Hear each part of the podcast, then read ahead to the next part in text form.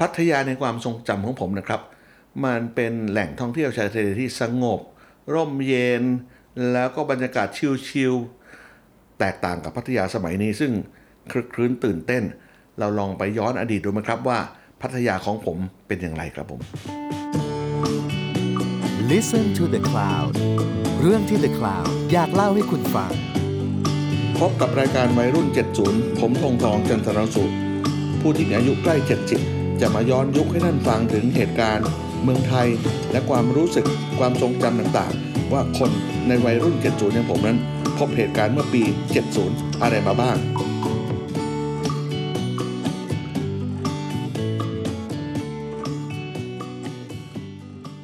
อาจารย์คะ ครั้งนี้เราจะไปเที่ยวที่ไหนกันต่อดีคะคนที่แล้วเราไปเที่ยวทะเลฝั่งตะวันตกนะนะฮะไปตรงชะอำหัวหินอะไรประมาณเนี้ยคนนี้เราลองเลี้ยว กลับข้างไป ไปชายทะเลฝั่งตะวันออก ซึ่งตรงเนี้ยมันมันอาจจะไม่เจริญเท่ากับทางฝั่งฝั่งหัวหินอะไรทั้งนั้นนะแต่ก็มีแหล่งที่มีแหล่งท่องเที่ยวที่มีชื่อเสียงมาช้านาน แล้วก็มันอยู่ใกล้กรุงเทพมากกว่านะ ผมนึกตัวอย่างอันแรกเราไล่ไล่ไปจากต้นทางเลยนะ หลายๆท่านก็ไม่นับสิ่งนี้ว่าเป็นชายทะเลอะเพราะมันเป็นทะเลโคลนมันไม่สวยงามอะไรนะ แต่สำหรับผมมันก็เป็นทะเลในความหมายหนึ่งนะ คือ บางปูนะที่มีแต่นกที่มีฮะในสมัยผมเนี่ยมันก็มันก็นอกจากนกแล้วเนี่ย สิ่งที่มีชื่อเสียงแล้วอยู่มาจนปัจจุบันนี้คือสถานพักฟื้นของกองทัพบบกค่ะ แล้วก็มีเอ่อมีสะพานยาวทอดไปทะเล แล้วก็มีร้านอาหารอะเวลาวันเสาร์อาทิตย์ก็จะมีการมีการมีวงดนตรีลีลาด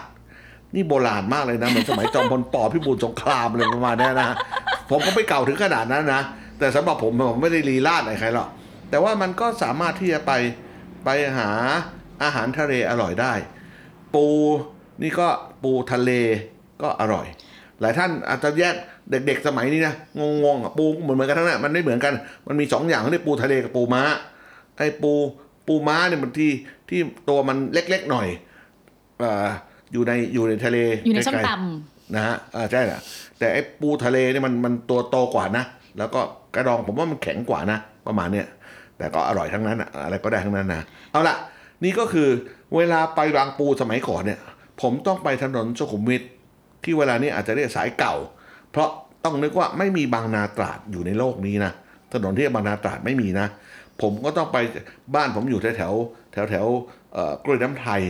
ผมต้องสร้างข้ามสะพานพระโขนงำอืมอย่าได้คิดใช้ทางด่วนเลยนะอ่าข้ามสะพานพระโขนงไปนะ แล้วก็ผ่านบางนา ซึ่งไม่มีบางนาตราดอยู่ในโลกนี้นะผ่านสำโรงอ่าค่ะผ่านปากน้ำค่ะผ่านปากน้ำแล้ว ก็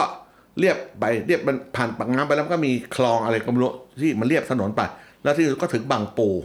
อ่าถึงบางปูขึ้นจนได้ละนะครับแล้วถ้าไปทางรถไฟอะคะไม่มีไม่มีไม่มี มันมีรถไฟสายปากน้ำมันเคยมีชื่อนั้นนะนะแต่ว่ามันเลิกไปก่อนผมเกิดแล้วมั้งมันมันไม่มีรถไฟวิ่งมานานแล้วล่ะ มันมันอยู่มาสมัยรัชกาลที่ห้านั่นนะแต่ตอนผมไม่มีแล้วล่ะ มันกลายเป็นถนนทางรถไฟสายเก่ามันชื่อว่าอย่างนั้นอ๋อเออเรียอยู่เรียบๆแม่น้ำไปซึ่งซึ่งผมไม่ค่อยได้ใช้หรอก เพราะมันไม่มันไม่ไปไหนอะ ที่เราใช้คือสุขุมวิทจริง ๆ ไปถึงไปถึงบางปูนะฮะบางปูแล้วเนี่ยเลยบางปูไปหน่อยในวัยเด็กๆสำหรับผมเนี่ยมันจะมีตำบลแห่งหนึ่งสถานที่หนึ่งเรียกชื่อคลองด่าน ค่ะ เออคลองด่านเนี่ย ผมเข้าใจเลยบางปูไปไม่ไกลนักหรอก เมื่อเมื่อผมโตแล้วจนอายุมากแล้วเนี่ย มันจะมีโครงการระบายน้ำเสียบำบัดน้ำเสียอะไรที่ที่คลองด่านที่เขามีคดีความอีลุงตุงนางคนติดคุกเยอะแยะนั่นน่ะ มันคงแถวๆนั้นแหละไอ้คลองด่านเดียวกันนี่แหละ แต่สมัยผมไม่ได้มีโครงการมหึมาอะไรนะ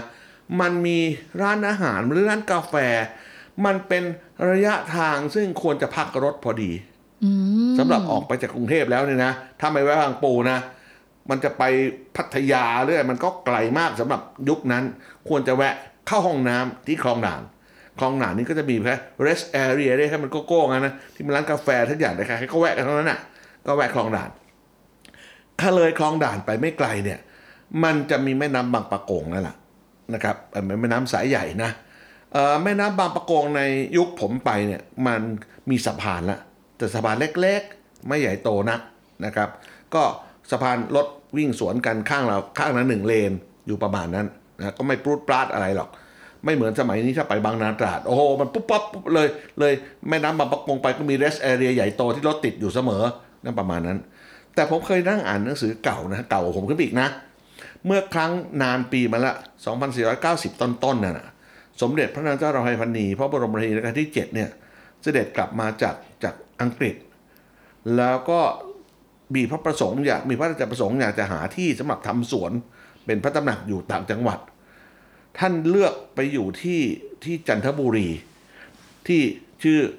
อสวนบ้านแก้ว เวลานี้คือที่ตั้งของมหาวิทยาลัยราชภัฏรำไพพันนีที่จังหวัดจันทบุรีนะครับ ต้องนึกว่า2490 กว่าก่อนผมเกิดยิ่งยิ่งยุ่งเขาไปใหญ่เลยนะการที่ท่านจะถนนสุขุมวิทมีแล้วนะ แต่ท่านจะไปจันทบุรีเนี่ยมันไม่ใช่ของง่ายเลยนะ เพราะเหตุว่า สะพานข้ามแม่น้ำบางประกงยังไม่มีนะผมเคยอ่านหนังสือหรือฟังเรื่องเล่าจากคุณชายถนัดศรีสวัสดิวัฒน์อะซึ่งซึ่งเป็นข้าราชบริพารนั้นเนี่ยว่าพอเป็นเลยคลองด่านไปแล้วเนี่ยเต้ารถเนี่ยลงเรือลงแพขนานยนต์คือเรือที่มันมันบรรทุกรถข้ามแม่น้ำได้ เอาข้ามไปมันนะครับสหัสสากันนะคะมากลำบากเดียวทั้งวันน่ะก็จะไปถึงจันทบุรีอะแต่สมัยสำหรับผมเป็นเด็กไม่ไม่ไม่ร้ายเท่านั้นแล้วนะก็จากนี้ไปก็จะไป เอาวะถึงเลยเลยเลยเลยแม่น้ำบางประกงมาละมันก็จะเข้าเขตเขตจังหวัดเอยชนบุรีละนะที่ชนบุรีเราก็ไม่มีอะไรจะแวะนะเว้นแต่อยากจะกินเอ่อหมูสะเต๊ะอพอลโลก็อร่อยดี ยังอยู่จนบัดนี้นะถ้าออยากยู่ตรจะงไหนกินคะเดี๋ยวนี้มันลึกมันเดินมันอยู่บนถนนใหญ่ตอนนี้มันเลี้ยวเลี้ยวเข้าไปไปกลางเปิด Google Map หาเจอทำละไมชื่อฝรั่งจังเลย เพราะว่าหมูสะเต๊ะอพอลโลมันชื่ออพอลโลเพราะเหตุว่ามันคือปี 2012 มันมียานอวกาศชื่อลองดวงพอลโลจันทร์พาคนไปที่ดวงจันทร์ใครๆก็ต้องอพอลโลกันทั้งนั้นแหละอ๋อออ่าเนี่ยประมาณเนี่ยผมก็ต้องแวะกินอพอลโลซะหน่อยนะค่ะแล้วก็ไปต่อค่ะนะก่อนถึงบางแสนเนี่ยมันมีจุดท่องเที่ยวที่เป็นทางการต้องเรียกชื่อว่าอ่างศิลา แต่เรียกอ่างศิลามันแดดูเป็นทางการเกินไป ชาวบ้านทั่วไปก็เรียกว่าอ่างหินอืมนะอ่างหินเนี่ยทะเลก็ไม่สวยอีกเหมือนกันนะฮะเพราะเหตุว่า มันเป็นมันเป็นทะเลซึ่งเป็นทะเลโคลนคล้ายๆ ดีกว่าดีกว่าบางปูหน่อยหนึ่งแต่ว่าเหมาะสำหรับทำอาชีพอะไรอย่างหนึ่งคือ การเลี้ยงหอยนางรมเขาก็จะเอาก้อนหินเนี่ยไปวางเรียงกันมีมีมีขารองนะ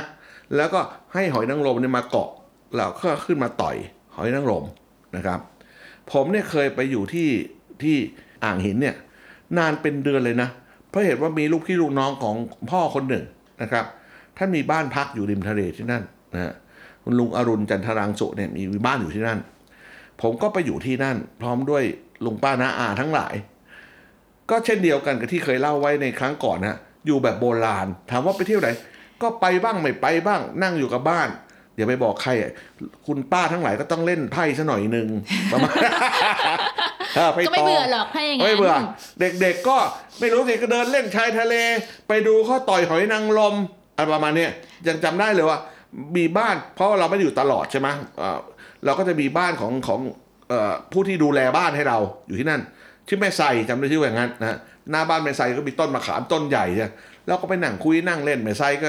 ไม่รู้ครอบครัวนั้นก็ไปจับปลาไปแกะหอยมาที่ไหน แล้วก็นั่งดูเขาทำงานไปเรื่อยๆเนี่ยแหละ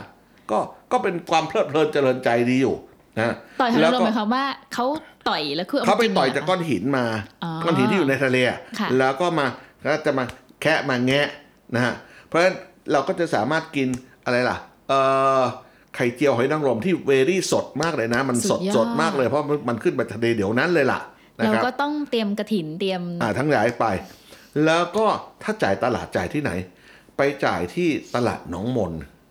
ตลาดหนองมนนี่มันก็เดี๋ยวมันก็ยังอยู่นะ แต่มันไม่ใหญ่โตเท่านี้นะ ที่มีข้าวหลาม ใช่ฮะ ซึ่งก็อยู่ไม่ไกลกันนักหรอกนะฮะ ก็ไปไปที่ที่ที่ตลาดหนองมน คุณอยากได้อะไรเอ่อหอยแมงผู้เนี่ยต้องไปซื้อที่ตลาดหนองมนนะ เพราะเราเราหน้าบ้านเราทำแค่หอยนางรมแมงผู้จะไปซื้อที่อื่นมา จะมาอบเฉยๆหรือมาถ้าพูดไปน้ำลายแล้วยุ่งเดือดร้อนแล้วล่ะ หรือจะทำต้มยำไปซื้อปลาซื้ออะไรทั้งหลายก็ไปซื้อที่ตลาดหนองมนแล้วก็ของกินทั้งหลายหอมหมก หรือว่า หรือว่าข้าวหลามที่ก็มีชื่อเสียงมาแต่ไหนแต่ไรนะฮะบางทีเราก็ไปทำบุญสองวันนี้ผ่านไปที่ศรีราชายังเห็นว่า มีวัดตาลล้อมอยู่แถวๆนั้นนะเคยไปทำบุญในในในวัดนั้นอะจำได้เมื่อเด็กๆเคยไปที่นี่ นี่ก็เป็นเป็นอ่างหินค่ะนะครับอ่าลองไล่จากอ่างหินไปหน่อยมันก็จะไปเดี๋ยวถึงเดี๋ยวอาจารย์ยังไม่ได้ไปถึงครกเลยค่ะอ๋ออ่างหินเอาลืมไปโทษทีอ่างหินที่มันชื่ออ่างหินเนี่ยเพราะเขามีหินที่มีคุณภาพดี สำหรับมาทำข้าวของเครื่องใช้ และของที่เขาขึ้นชื่อมากที่สุดก็คือครกนะครับครกไทยนี่แหละนะฮะซึ่งผมว่ามันเป็นมันเป็นของคู่บ้านคู่เมืองอย่างหนึ่งเลยนะ แล้วก็หาซื้อไม่ง่ายนัก เพราะว่าเป็นหินที่มีคุณภาพ ผมเข้าใจว่าถ้าหินไม่ดีนะไอตัวลูกครกแหมพูดจะเพราะใช่นะถ้าถ้าไม่นี่ภาษาภาษาชาววังมาลูกครกนะ ถ้าพูดชาวบ้านก็สากเนี่ยนะ ตัวเดียวกันได้เลยนะ ถ้าหากว่าหินไม่ดีนะครับ คุณภาพไม่ดีเนี่ยไอตัวลูกครกกับเนื้อเนี่ยที่เป็นเบ้าของครกเนี่ย มันบดกันแล้วหินมันมันมันมีผงมีอะไรอะไรหลุดออกมามันก็มันก็ไม่ดีละมันต้องเป็นหินมีคุณภาพ เอาว่างั้นก็แล้วกัน นี่เขาเป็นแหล่งผลิตสำคัญ เวลานี้ผมไม่แน่ใจแล้วนะ ว่าก็ไปก็ยังเห็นครกขายอยู่จำนวนมาก มันไม่หมดเป็นภูเขาภูเขาไปแล้วเหรอเหมือนเขาจะเปลี่ยนหินแล้วค่ะไปเอาผมหิว่านอตรย่างงอื่นเห็นจะหินอื่นแล้วล่ะนะครับเอาเอาหินมาจากที่อื่นแล้วล่ะนะครับ นี่คืออ่างหิน ระหว่างอ่างหินกับหนองมนเมื่อกี้มันอย่าลืมว่าบางแสน บางแสนเนี่ย มันเป็นสถานที่ท่องเที่ยวยอดนิยมมาแต่ไหนแต่ไร แล้วก็ถ้าถ้าพูดกันด้วยความความจริงนะ ก็คือว่ามันเป็นทะเลที่ใกล้กรุงเทพที่สุด ใกล้กัน เพราะอย่างที่ว่าเมื่อกี้ไปบางปูก็เล่นไม่ได้ ไปอ่างหินก็เล่นไม่ได้ ถ้าจะเล่นน้ำทะเลนะก็ต้องไปเล่นที่ที่บางแสนล่ะนะฮะแล้วก็มันก็ก็ใกล้ที่สุดเทียบกับไปทางไปหัวหินนี่ไกลเข้าไปใหญ่เลยนะ มันเคยเจริญรุ่งเรืองถึงขนาดการท่องเที่ยวแห่งประเทศไทย ซึ่งวันนั้นไม่ได้ชื่อไม่ได้ชื่อการท่องเที่ยวแห่งประเทศไทยนะ มันชื่อองค์การส่งเสริมการท่องเที่ยวแห่งประเทศไทย มันชื่ออสทค่ะนะไปทำโรงแรมอยู่ที่นั่นเลยนะ โรงแรมบางแสน ใช่ฮะ เป็นของทางราชการอะเออออสทเนี่ยไปทำโรงแรมอยู่ที่นั่นนะแปลว่ามันต้องเป็นที่ท่องเที่ยวยอดนิยม พอสมควรทางราชการก็อยากจะส่งเสริม ให้มันให้มันที่เจริญรุ่งเรืองนะฮะที่นั่นก็จะมีกิจการค้าซึ่งทุกวันนี้ก็ยังอยู่นะ มี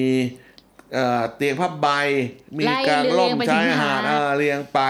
มีห่วงยาง เอาไว้เล่นน้ำทะเลนะฮะเอ่อห่วงยางรถยนต์นะ ไม่ใช่ไม่ใช่ห่วงยางสวยๆเลยนะดำดำๆอะเป่าลมให้แน่นใช่ไหมประมาณเนี้ยฮะ มันก็มันก็มีอาหารอาหารชายหาดต้มตำเรื่อยก็แล้วแต่นะ ผมว่ามันเป็นมันเป็นวิถีชีวิตเรียบง่าย ไม่ใช่การท่องเที่ยวไฮเอ็นหรือหรูหรานะฮะไม่ไม่ไม่ไม่ใช่หัวหินทุกคนบอกตาทำท่าเป็นปริศนาสอนไขว้อย่างที่ว่านะ เป็นผู้ล่างมากดียกตระกูลกันไปใส่กระโปรงบานเลยอ่าค่ะอ่าโอ้ยก็ตอกเย็นเล่นเทนนิสกันเดินเยี่ยมระหว่างบ้านนู้นบ้านนี้อันนั้น อันนั้นโหหินนะบางแสนไม่ใช่อย่างนั้นนะ ก็คือกินส้มตำเลยอ่าถูกต้องนะ ไปรวมหมู่กันแหละแล้วก็ไม่จำเป็นต้องไปค้าง ผมว่าจุดแข็งของบางแสนเนี่ยคือไม่ต้องค้าง มันสามารถกลับกรุงเทพได้ ในขณะที่ไปทางหัวหินน่ะ มันแพงกว่า มันค่าใช้จ่ายมันสูงกว่า มันก็ทะเลเหมือนกันเลยนะจะเอาในนักหนาล่ะแล้วก็ไปบางแสนได้นะครับ อันนี้ประมาณกลุ่มก้อนที่เป็นเป็นบางแสนหน้องมนอ่างหินเนี่ยมันอยู่ด้วยกันนะ ไปแล้วมาบางสู่แสกันได้นตอนอาจารย์เด็กๆ เนี่ย น้ำมันสีเหมือนตอนนี้ไหมคะ น้ำมันค่อนข้างจะดำไม่ดำเดี๋ยวนี้สมัยก่อนไม่ดำบางน้ำก็เป็นน้ำมีคุณภาพ เพราะมลภาวะหรือสิ่งแวดล้อมทั้งหลายในเวลานั้นมันก็ยังไม่มียังไม่มีโรงงานอุตสาหกรรมเกิดขึ้นมากนะมันก็เป็นทะเลปกตินั่นแหละนะเหตุการณ์ก็ลงลงไปเล่นน้ำได้สบายเนื้อสบายตัวไม่รู้สึกว่าว่าจะเป็นผื่นเป็นคันหรือรังเกียจเดียดฉันอะไรนะฮะเลยจากนั้นไปก็เป็นศรีราชาศรีราชานี่ก็ก็ เอ่อ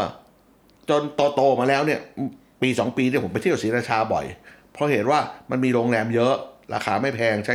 อะไรไอ้ที่เขาใช้เที่ยวไทยอะไรประมาณเนี้ยที่มันจองๆแล้วเรามันลดเที่ยวด้วยกันค่ะอ่าอะไรผมเรียกไม่ได้ละเออประมาณเนี้ยนะแล้วก็แล้วก็มีร้านอาหารญี่ปุ่นเยอะ เพราะเป็นแหล่งที่มีนิคมอุตสาหกรรมมีโรอ๋งองานใช่ญี่ปุ่นมีอยู่เยอะมีหมู่บ้านญี่ปุ่นตรงนั้นเลยเอาเยอะๆผมชอบไปศรีราชาไปแล้วเพราะว่ามันมีข้าวกินอ่าฮะ ปลาดิบเยอะเลย ไปญี่ปุ่นไม่ได้ผมก็ไปศรีราชาเนี่ยเป็นเป็นเป็นญี่ปุ่นจำลองผมละแต่ศรีราชาผมในสมัยก่อนอะผมผมผมไม่ได้พัก เพราะไม่รู้จะพักทำไมศรีราชาศรีราชาก็ไม่ได้มีชื่อเสียงในเรื่องทะเลนะอาจารย์นบคะแล้วมันเกี่ยวศรีราชาเกี่ยวอะไรกับซอสศรีราชาคะก็ไม่รู้เหมือนกันอะเออ นึกไม่ออกเลยเขายืมชื่อไปยังไงก็ไม่รู้เหมือนกันนะ anyway ที่ศรีราชาสำหรับผมเนี่ย มันมีความทรงจำที่งดงาม ซึ่งไม่อยู่แล้วนะ คือพอ เลยตัวเมืองศรีราชาไปหน่อยเนี่ย มันจะขึ้นเนินไป แล้วมันก็จะลาดลงลาดลงไปตรงเนินเขาที่ลงไปแล้วมันมีวิทยาเขตของอะไรเกษตรอยู่ตรงนั้นน่ะ มันชื่ออะไรก็นึกไม่ออกแล้วน่ะอ่าวอุดมเรื่องประมาณเนี้ยน่าจะประมาณอ่าวอุดมเลยนะแต่บนเนินก่อนจะลาดลงไปเนี่ย มันเคยมีมีร้านสุกี้ยากิชื่อสี่พี่น้องหรือสามพี่น้องก็จำไม่ได้ละแต่อร่อยมากไม่รู้เหลืพี่น้องเกี่คนแต่อพี่น้ร่อองยแต่มันหลายหลายพี่น้องแน่ๆก็เวลาจะไปแถวนั้นก็ต้องแวะกินสุกี้ซะก่อน ขอแสดงความเสียใจด้วยว่ามันไม่อยู่แล้วนะ เราก็ควรจะไปถึงปลายทางสักทีนะไปพัทยา พัทยาในยุคที่ผมเริ่มรู้จักพัทยา ผมรู้จักมาหลายยุคนะ พัทยาในเวลาที่ผมเริ่มรู้จักพัทยาเนี่ย แน่นอนว่าก็ยังไม่มีโรงแรมมากมายนะแต่มันไม่มีโรงแรมสักที่เลยเออไม่มี แต่มันมีโรงแรมแรกเกิดขึ้นนะเหมือนที่พูดถึงหัวหินหัวแล้วแล้วมีโรงแรมรถไฟนะพัทยาถ้าผมจำไม่ผิดนะโรงแรมแรกมันชื่อนิพานลอด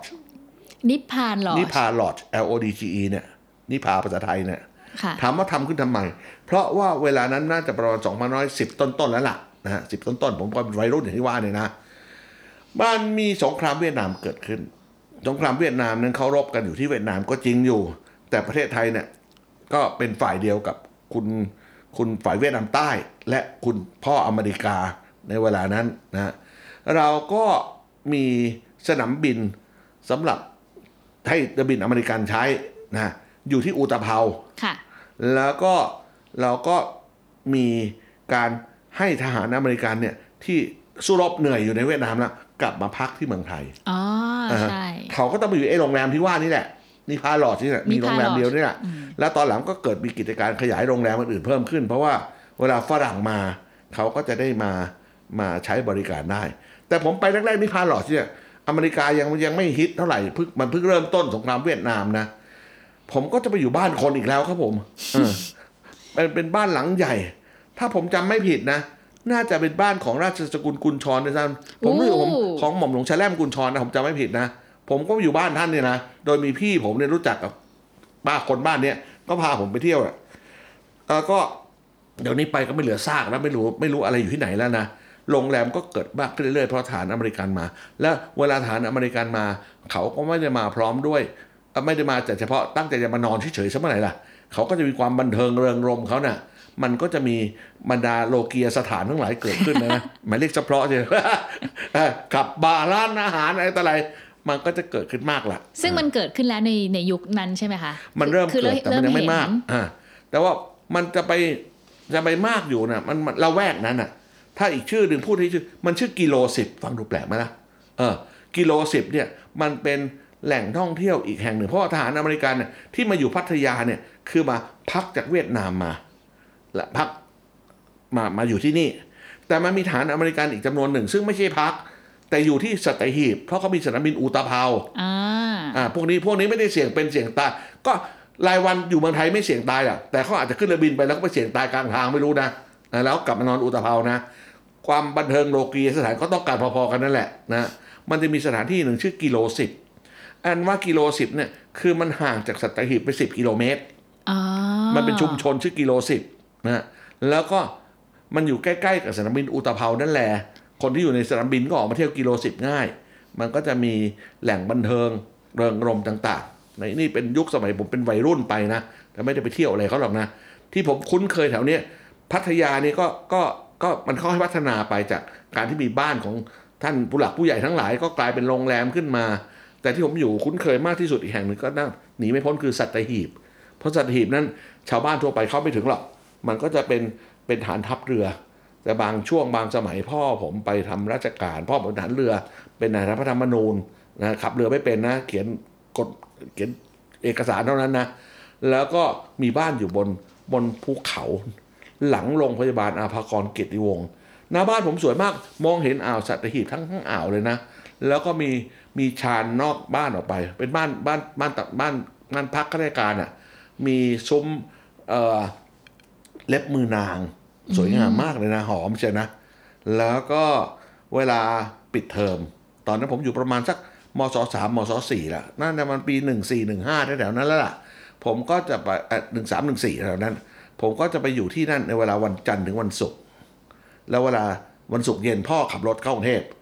ก็มาติดต่อธุระเจอเจอญาติมิตรซื้อข้าวซื้อของอะไรต่ออะไรก็ไปด้วยนะตอนนั้นเพิ่งเริ่มมีถนนบางนาตราดเเริ่มเจริญขึ้นแล้วล่ะ เรามีรถตำแหน่งมันจะเรียกรถตำแหน่งรถใช้สอยของพ่อเป็นรถจีบอ่ารถจีบทหารทหารเลยนะแล้วก็ลูกๆสองคนผมกับน้องชายนั่งอยู่ข้างหลัง ชอบเวลาที่ฝนตก เพราะว่าฝนตกเนี่ยรถมันไม่มีมันไม่มีกระจกจริง ๆ มันเป็นผ้าใบต้องผ้าใบลงมา เราร้อนหน่อย